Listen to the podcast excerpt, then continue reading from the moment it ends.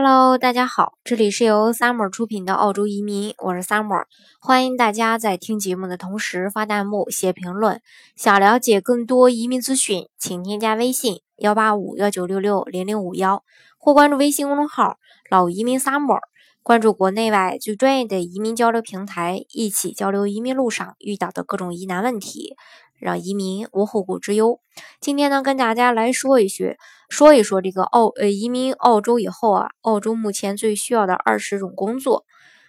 呃，移民后呢，澳洲的朋友可能都会担心找不到工作，多方面的考虑不同的一个职业类型中呢，类型呢也会对你有一些帮助。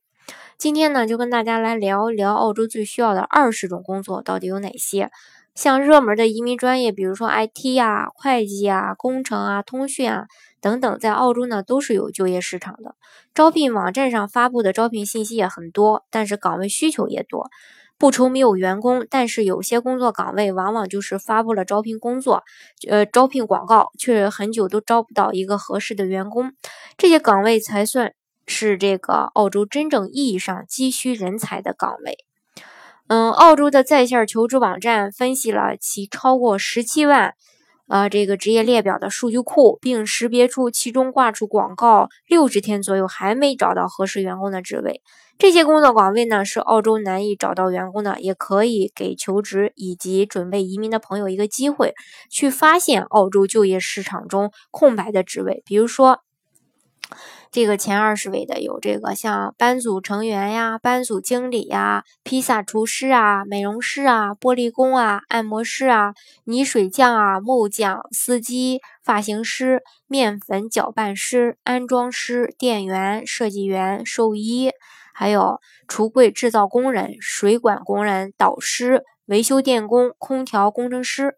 在这份目前澳洲，呃，这个用工短缺的。呃，前二十的这个职业列表中呢，酒店招待所岗位是名列前茅的，有百分之七十的，呃，百分之七十发布的这个班组成员和班组经理岗位在六十天后没有得到填补。这些工作呢，通常包括厨房助手、服务员。餐厅员工、快餐店的员工、旅馆的员工、房间的保洁等等。班组经理呢，包括酒店工作，也包括工厂工作的。这个职位目前有大量的空缺可供选择的，员工雇佣率也比较高。